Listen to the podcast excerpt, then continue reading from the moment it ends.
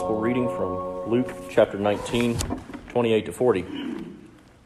And when he had said these things, he went on ahead, going up to Jerusalem.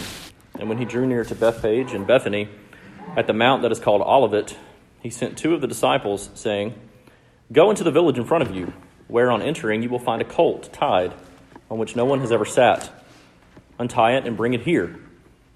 And if anyone asks you, 'Why are you untying it?' you shall say this, 'The Lord has need of it.'" So those who were sent away found it, just as he had told them. And as they were untying the colt, its owner said to them, "Why are you untying the colt?" And they said, "The Lord has need of it." And they brought it to Jesus. And throwing their cloaks on the colt, they set Jesus on it.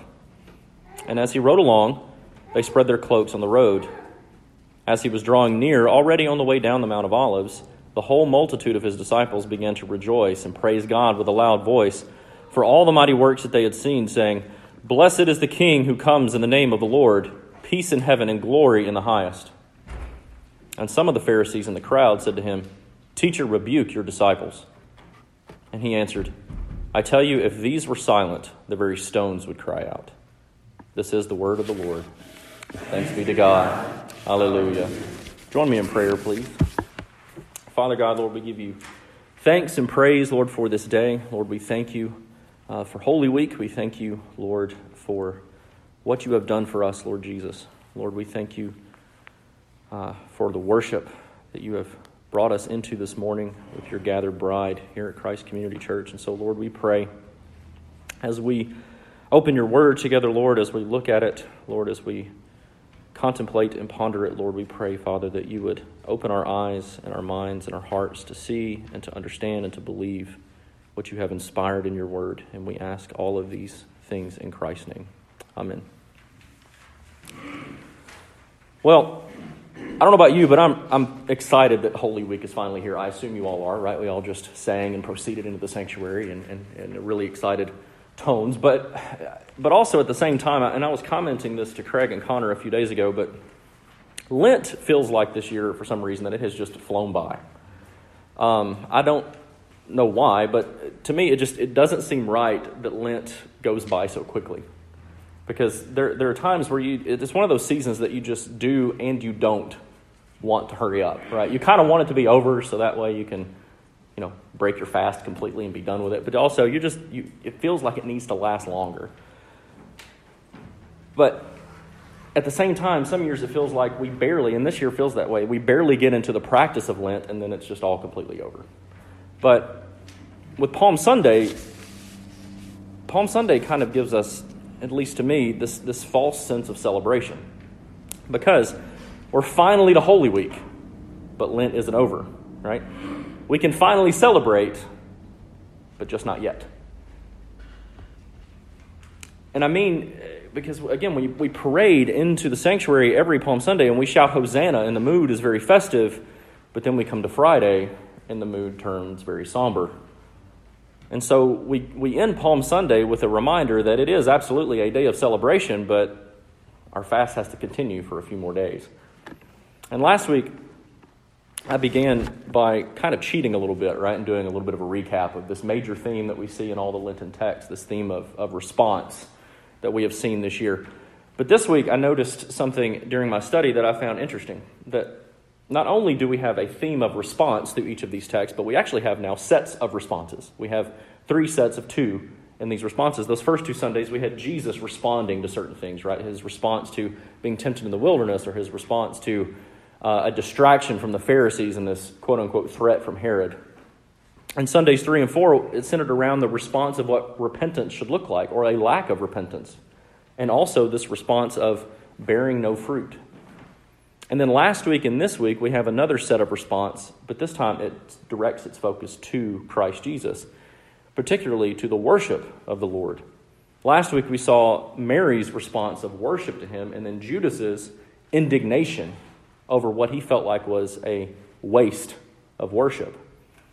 And then this week we have that similar idea that we have two responses to worship of Christ. One of worship, but also one of indignation towards that worship. But then something else jumped out at me this past week as I was looking at this. With Easter being really the end of Jesus' earthly ministry, his earthly work is done. We have in this text, we have Luke returning now to his use of bookending that he uses throughout his text, but also the importance that he presses upon us with having two witnesses to establish evidence, to help point us to the truth of who Christ Jesus really is.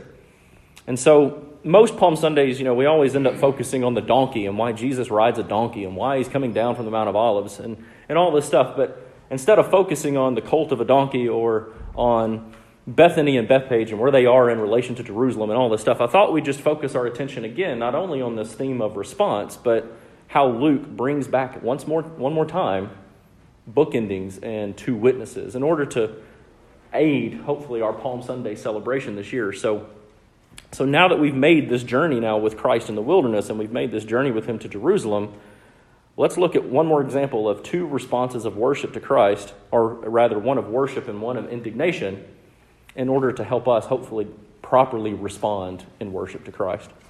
And so first, we look at this response of worship. To do this, we actually need to skip down most of the way in our text and just pick up in verses 37 and 38 where we see this response of worship from his disciples. It starts here. It says, "And as Jesus was drawing near, already on the way down the Mount of Olives," so he's on the donkey, he's riding in, and we see Luke says, "The whole multitude of his disciples began to rejoice and to praise God with a loud voice for all the mighty works that they had seen, saying, 'Blessed is the King who comes in the name of the Lord.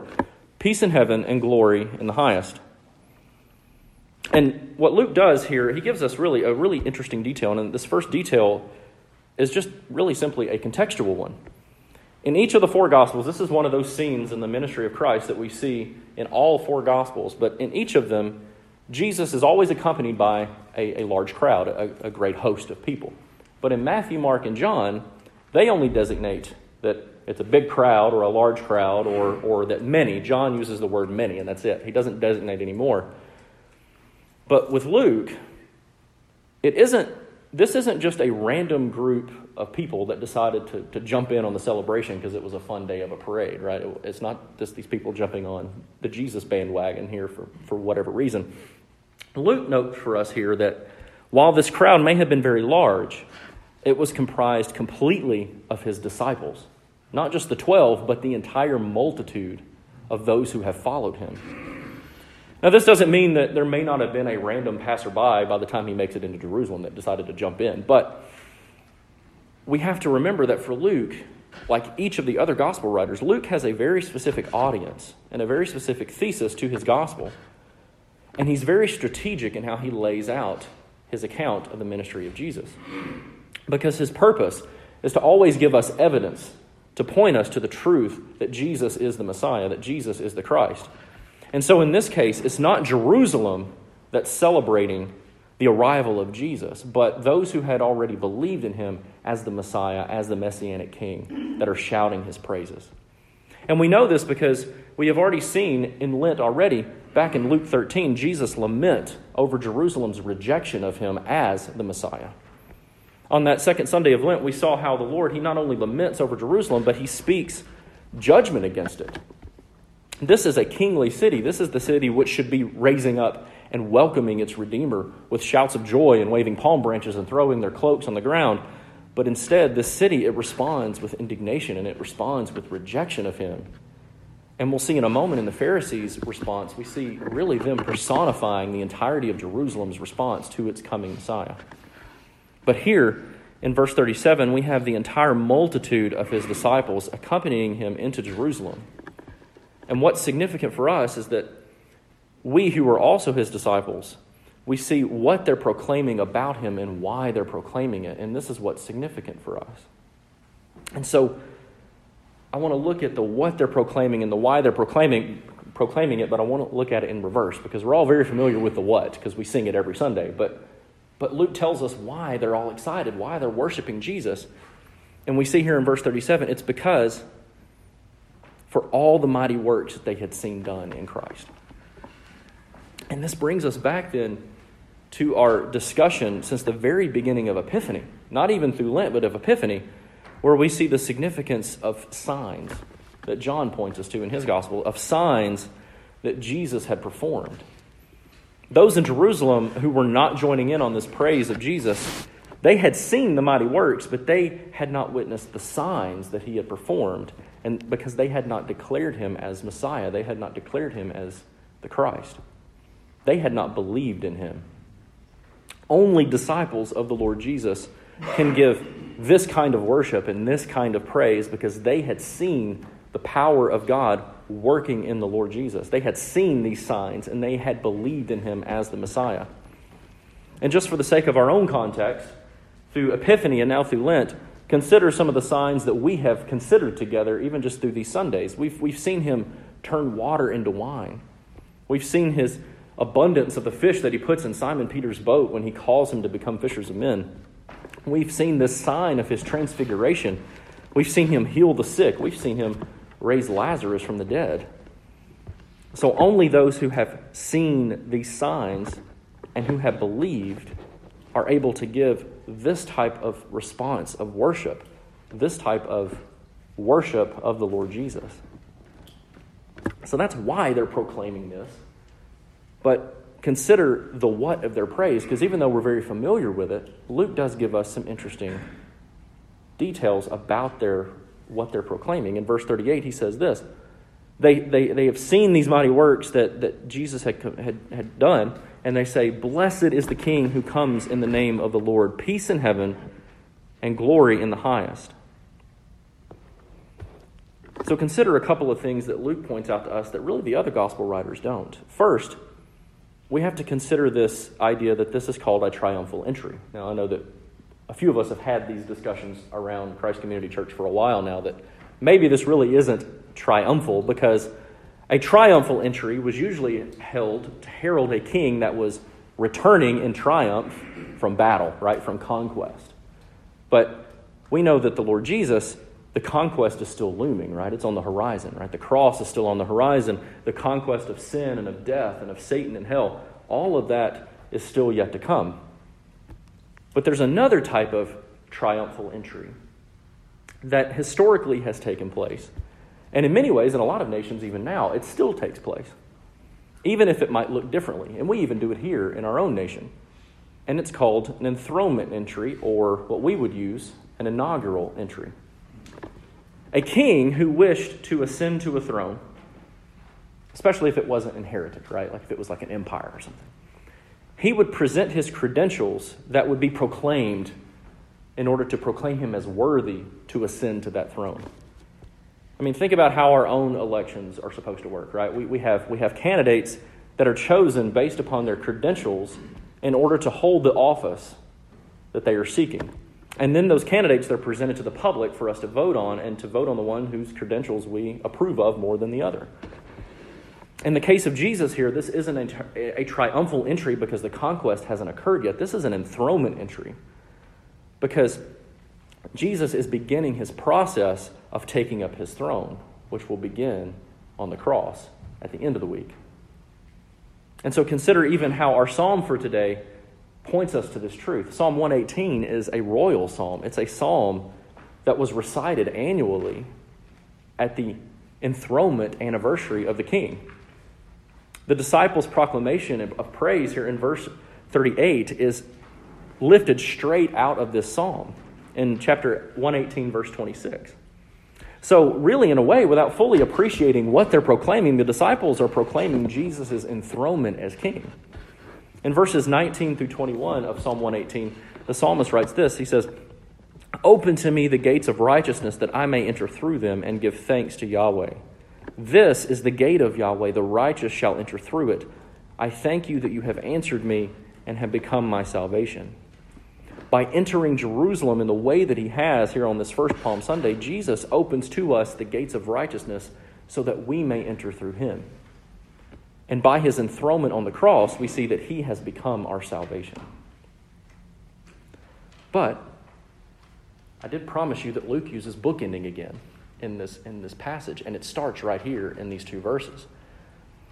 Remember, Luke, he uses this idea of bookending to use specific themes in order to point us to the truth of who Jesus is.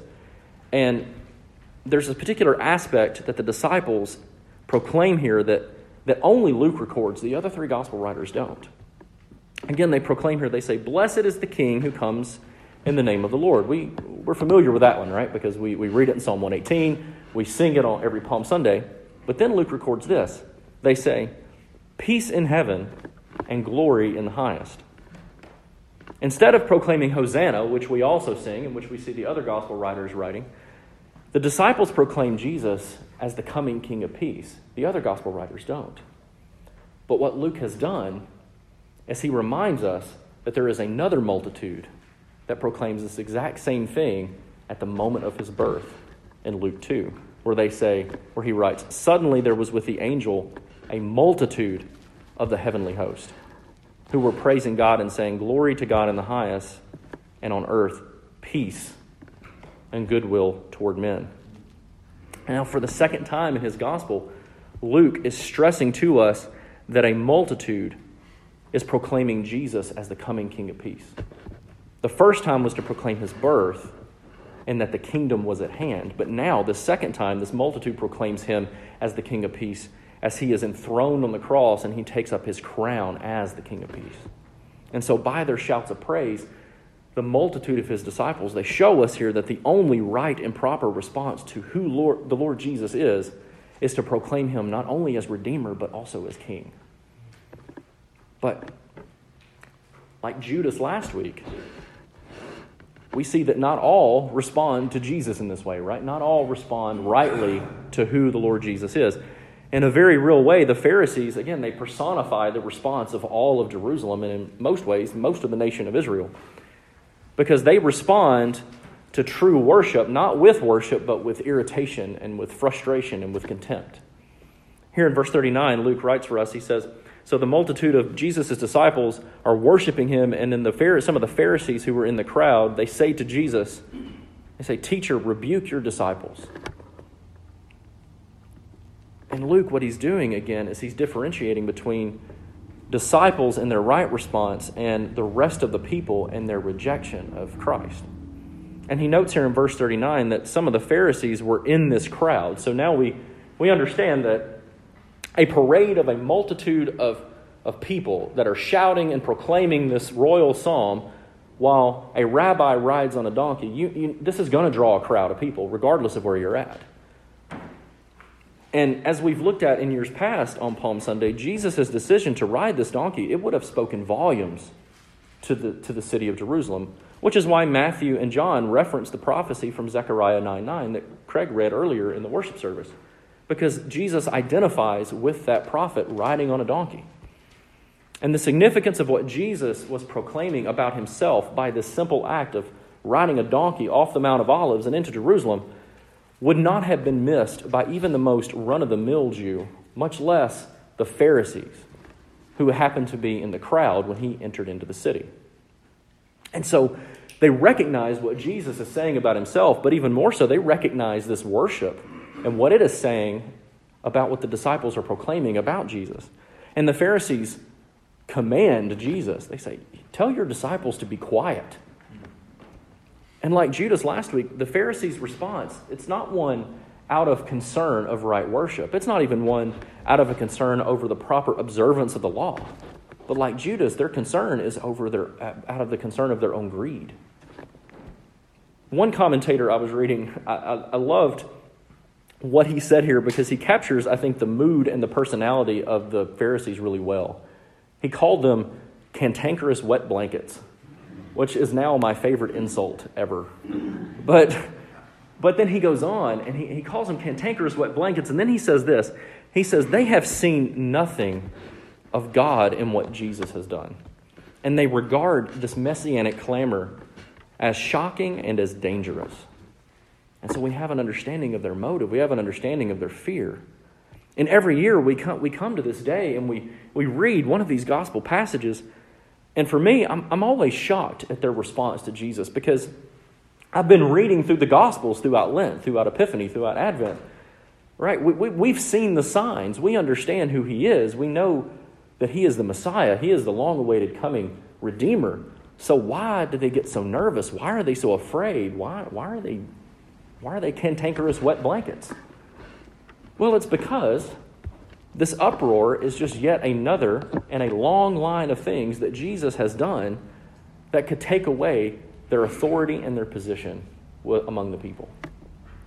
Last week we looked at John 11:48, and where John reminds us, the Pharisees say this, they say, if we let him go on like this, everyone is going to believe in him, and the Romans will come and they will take away both our place and our nation. So really they're afraid of what Rome will do if they hear this worship of Jesus. But as much as they're afraid of Rome, they're more afraid of losing their own power and their own authority and influence among the people. Cyril of Alexandria, he really captures their motives well. And he writes this. He says, the Pharisees despised Jesus out of their great jealousy.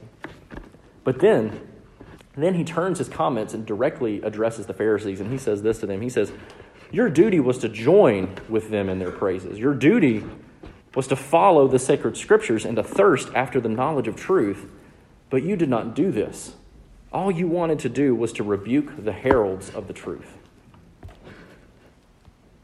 But even in their rebuke of Jesus' disciples, the Pharisees, they recognize the significance of what they're proclaiming. They recognize Psalm 118 for what it is. Because proclaiming Jesus as a king for Rome was tantamount to rebellion against Caesar. This wasn't a little thing. This wasn't one of us just saying, we want you to lead us. It was saying, we are done with Rome. We're rebelling against Rome. But this was not only a rebellion against Rome, this was a rebellion for them, for the Pharisees, against the religious culture that they had become very comfortable with, the lifestyle that they had become very comfortable with. And they knew that this psalm had extreme messianic significance. But their issue, like the rest of Jerusalem, is that they had seen the miracles, but they did not perceive the sign. They did not believe. And so they tell Jesus to rebuke his disciples. They presume to command the king to tell his subjects not to proclaim him as king.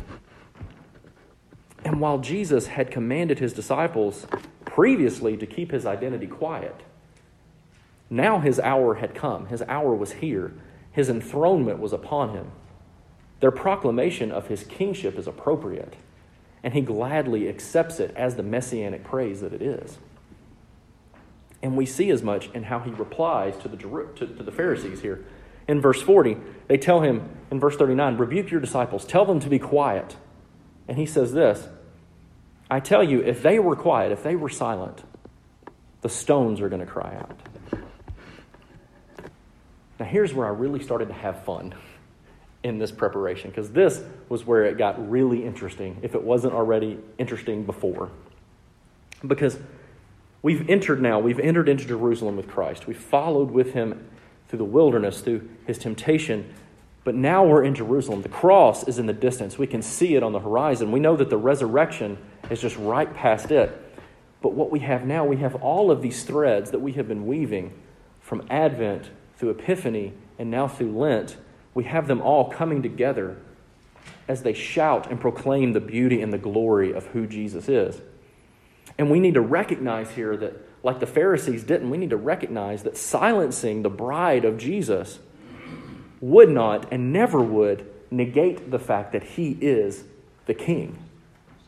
Nor will silencing the disciples of Jesus, whether in the first century or the 21st, it's not going to derail the purposes that God has laid out.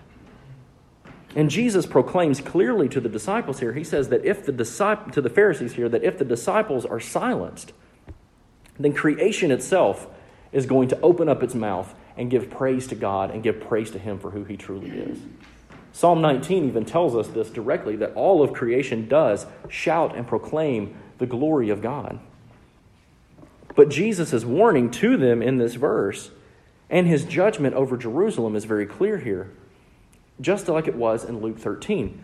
If those who rightly give praise are silenced, then the very rocks themselves are going to take up the task of worship. Bede is so helpful here. He points us, but he takes us and he points us forward to the resurrection, or to the crucifixion of Christ. And he reminds us that at the moment of Jesus' death, the rocks do cry out. He writes this, he says, at the crucifixion, the multitudes were silent, and they were silent because of their fear. So, the very stones and the rocks spoke in his defense. And immediately after he expired, the earth was moved, and the rocks split, and the monuments of the dead opened. But here in Luke 19:40, we're reminded he draws again upon this use of bookending, but then he brings us back to this use of two witnesses to establish evidence of the truth of the Messianic claim of Christ. And what Luke does is he bookends now his entire record of Jesus' public ministry with a proclamation that God would use stones to proclaim the glory and the majesty and the inheritance of God through Christ. While baptizing in the Jordan, all the way back in Epiphany, John the Baptist proclaims to the Pharisees that from the very stones on the riverbanks, God would raise up sons for Abraham. And here, Jesus then proclaims that if the multitudes did not proclaim him as king, then the stones are going to take up the task. In a very real way, what Luke is doing is he's using stones to establish these two witnesses to proclaim that Jesus is the Messiah. But then he doesn't stop here. He takes it even further. Back up again to our psalm for today. In Psalm 118, in verse 22, we read this: "The stone that the builders has rejected has become the cornerstone." Now we know from multiple New Testament passages that Christ himself is that cornerstone that the builders rejected. And if Christ is the cornerstone, then logically it makes sense that there must obviously be other stones that are built upon the level foundation of the cornerstone that Christ is, right? Peter tells us this. He says, "And as you, church, as you come to him, you are a living stone, rejected by men, but in the sight of God you were chosen and precious. But you were like living stones," Peter tells us. You were like living stones. You are being built up as a spiritual house to be a holy priesthood and to offer spiritual sacrifices acceptable to God through Jesus Christ. And so what Peter is doing, and really what Luke is doing, is they're telling us that the church, the bride and body of Christ, you and me, we are these stones. We are these stones. We are these witnesses, the ones that God has raised up both as children for Abraham and as those who cry out the kingship of Christ Jesus. And so now what we see is we see all these threads even from Lent and this idea of responses that we have seen throughout this whole season. We see them now being meshed together because we see that Christ, he resisted temptation and distraction. And we're reminded that we too, as these living stones built on him as the chief cornerstone, being built up as the spiritual house of God, just like he resisted temptation and distraction, we are to bear witness to Christ by not only resisting temptation and helping one another resist temptation, but by continuing to proclaim him as the king. But we too, we're not to be like the barren fig tree. We are to, instead, to bear good fruit. We are to bear fruit in keeping with our repentance because we have been raised up as living stones for children for Abraham and who cry out the truth of who Christ is. And we too, like Mary, we are to pour out the entirety of our earthly inheritance upon the feet of Christ as our true act of worship and our true act of loving worship in order that we might gain him as our heavenly and eternal inheritance. And so now as we make our way through Holy Week, let's continue to build one another up as living stones, as we bear witness to the glory and the majesty of Christ Jesus, refusing to be silenced. And let us respond to Christ with the honor and the glory due to his rightly kingly name. So blessed is the King who comes in the name of the Lord, peace in heaven and glory in the highest.